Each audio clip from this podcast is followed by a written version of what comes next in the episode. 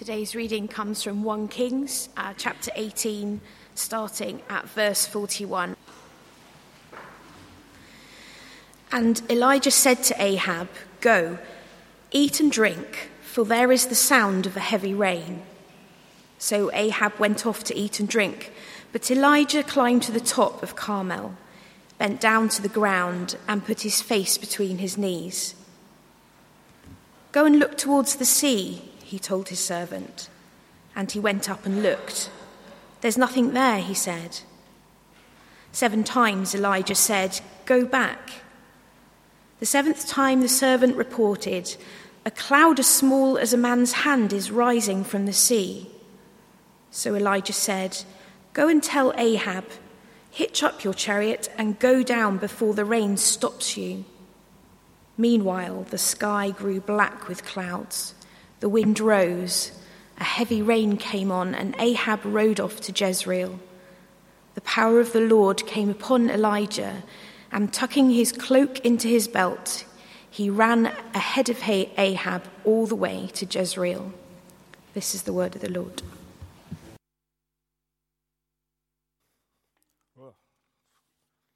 Good evening. Hi, as uh, Dan said, I'm Sam.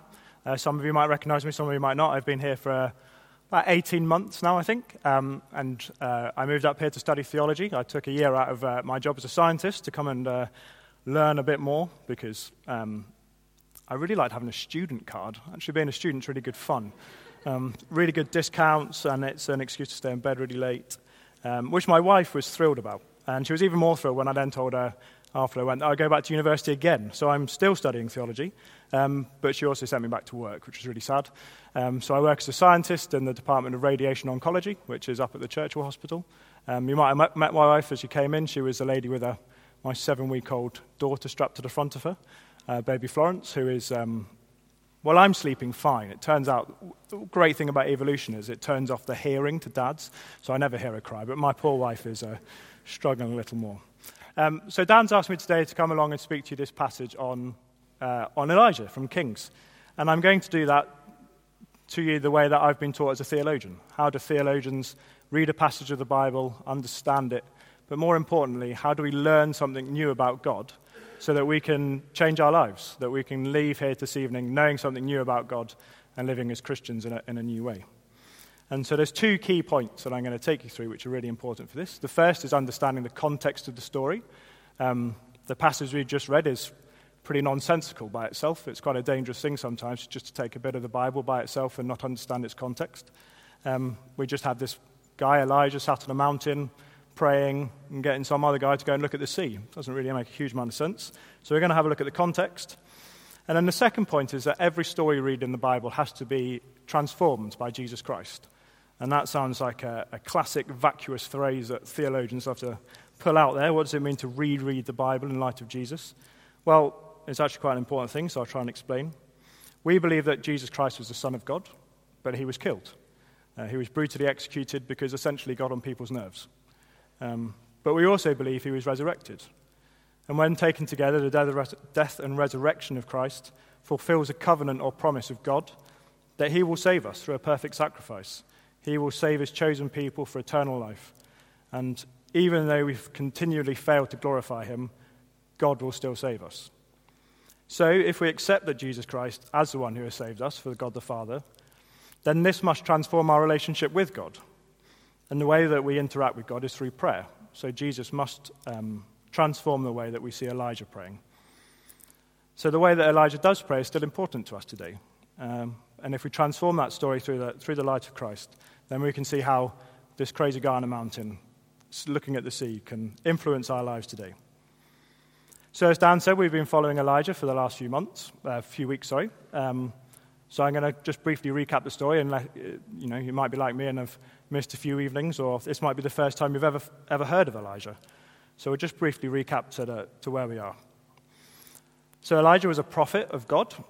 He spoke of God's judgment over his chosen people and he performed miracles in front of them. He brought people back from the dead, he spoke God's word. He did amazing things to show the people of Israel that God is the one true God. The other main character in this story is Ahab. He's the current king of Israel. and he introduced the great sky god Baal to the people of Israel. And because of their rebellious nature and the fact that their king had given them this new God, the people of Israel had turned away from God, uh, of Israel, Yahweh, and turned towards his idol, Baal. And because of this rebellion, Elijah announced that God was going to cause a drought over Israel for three years. And this resulting drought, a very prolonged drought, brought great famine and suffering to the people of Israel. It brought great personal suffering to Elijah himself. But then, at the beginning of chapter 18, God tells Elijah, as he promised, that he is going to end the drought. But before the drought's going to end, uh, Elijah must confront King Ahab about his worship of Baal. And as Dan said, this confrontation takes place on Mount Carmel. Elijah asked Ahab to collect 450 priests of Baal and huge crowd to gather on this mountain. And Elijah sets them a challenge whose God is going to end this drought? Will it be Baal or Yahweh, the one true God of Israel? Now, Baal is supposedly the expert in weather. That's his thing. So Elijah really is entering the, the heart of this debate about the gods of Israel. And the way the competition worked was there was a sacrificial fire set up, and the priests were allowed to pray, and whoever priests got the, fire, uh, the, the altar to set on fire, that's whose God would end the drought. And as it happened, the priests of Baal prayed, but their God could not get the fire to start. But when Elijah steps forward and calls upon God to let it to be known that he is the one true God of Israel, God responds with fire. And that is where we catch up with the story today.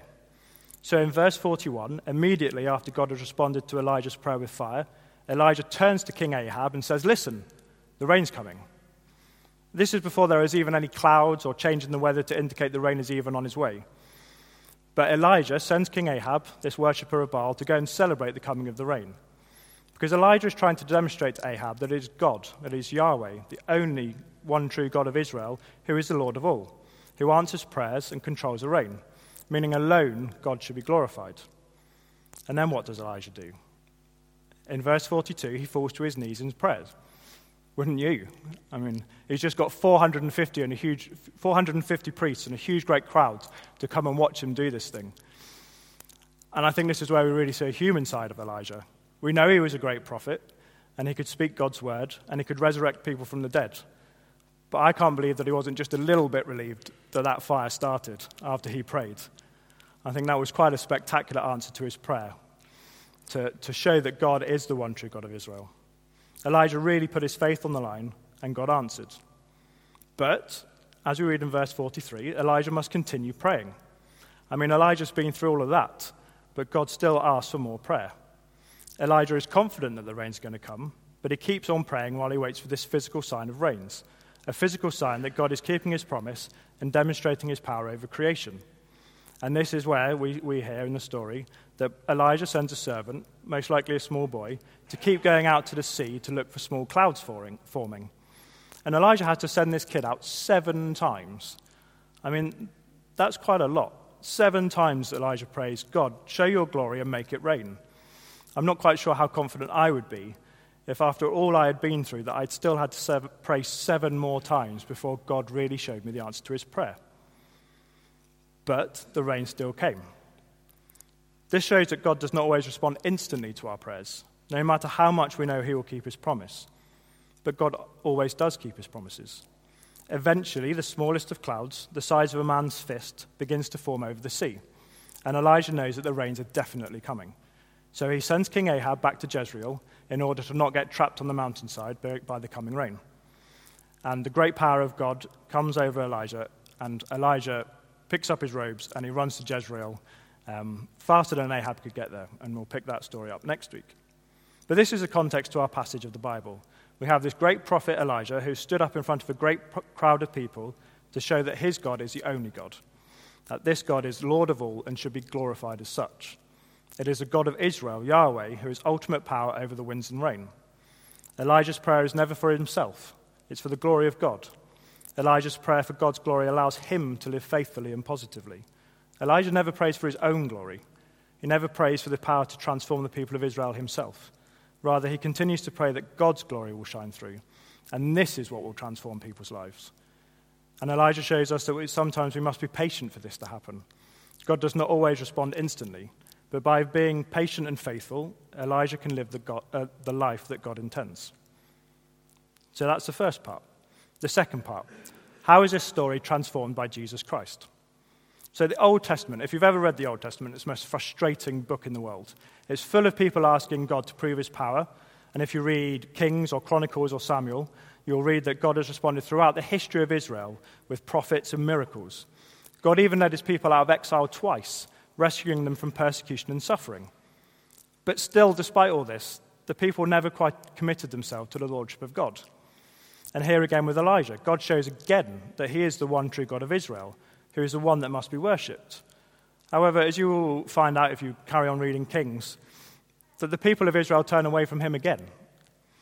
And what seems to me to be quite clear is that no matter how much we pray for God to show his power um, in the world so that people may follow him, people may initially be impressed, but quickly forget and return to their old ways.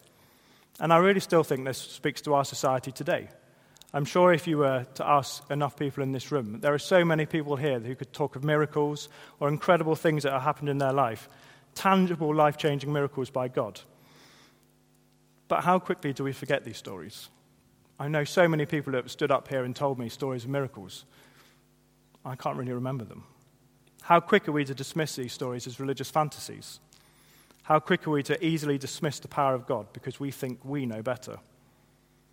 So, God Himself, as the Son of God, Jesus Christ, came to earth. God walked amongst us.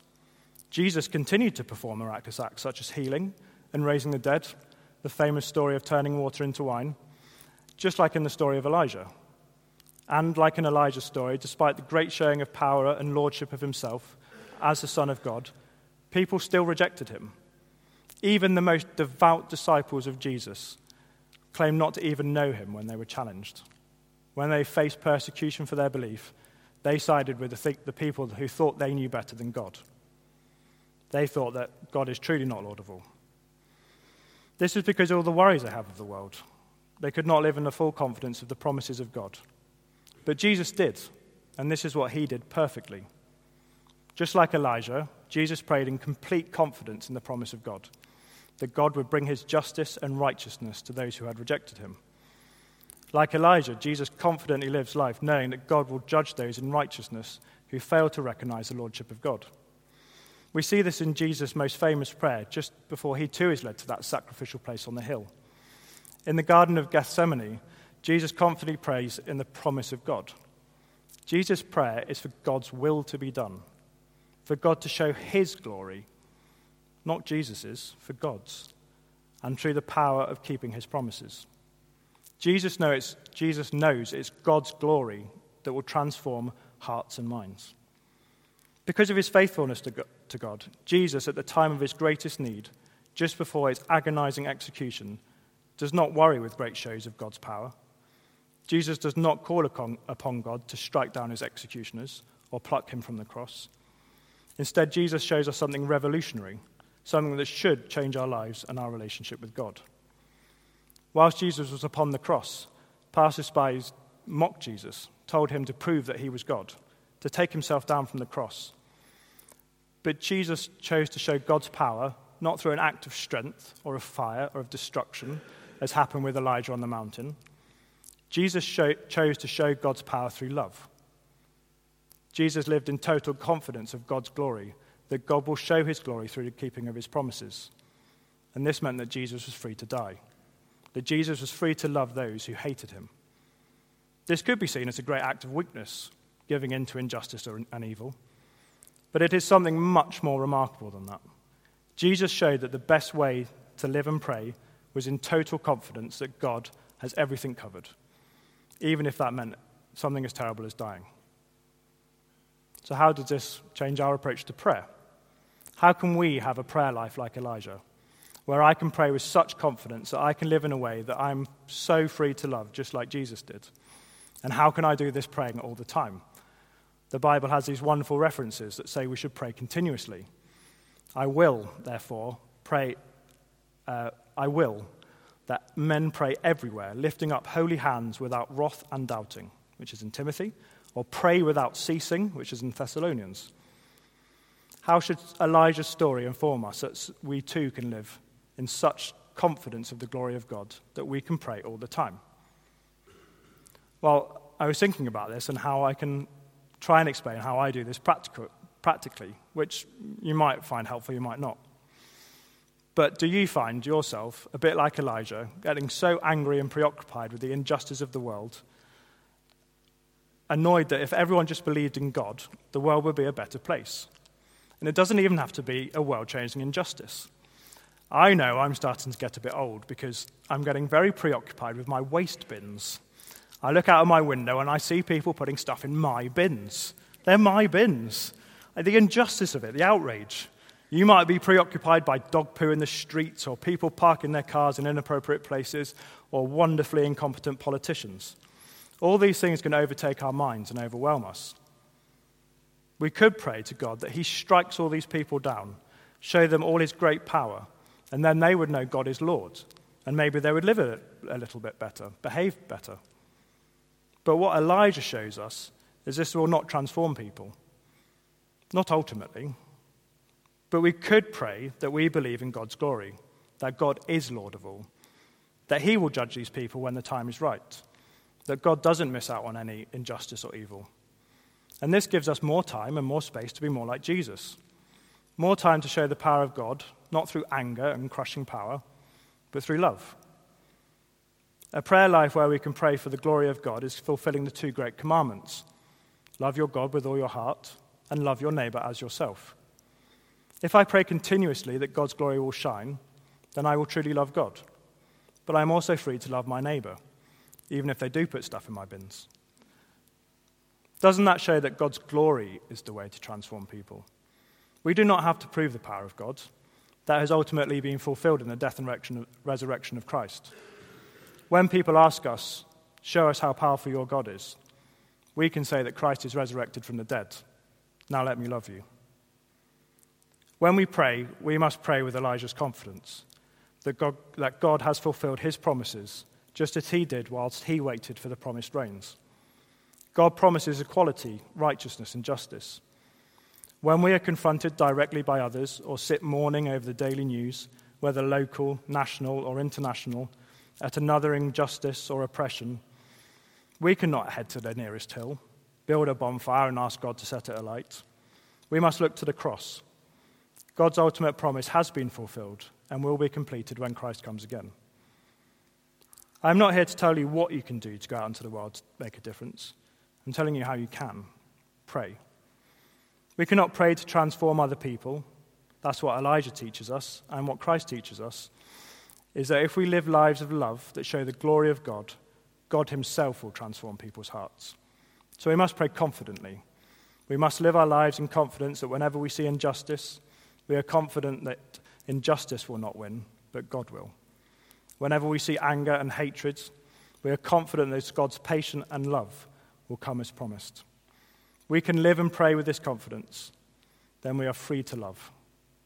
We are not setting out into the world to change the world for our own sake, but by living in confidence of God's promise, we can live in the hope that God will save us all. Thank you. Amen.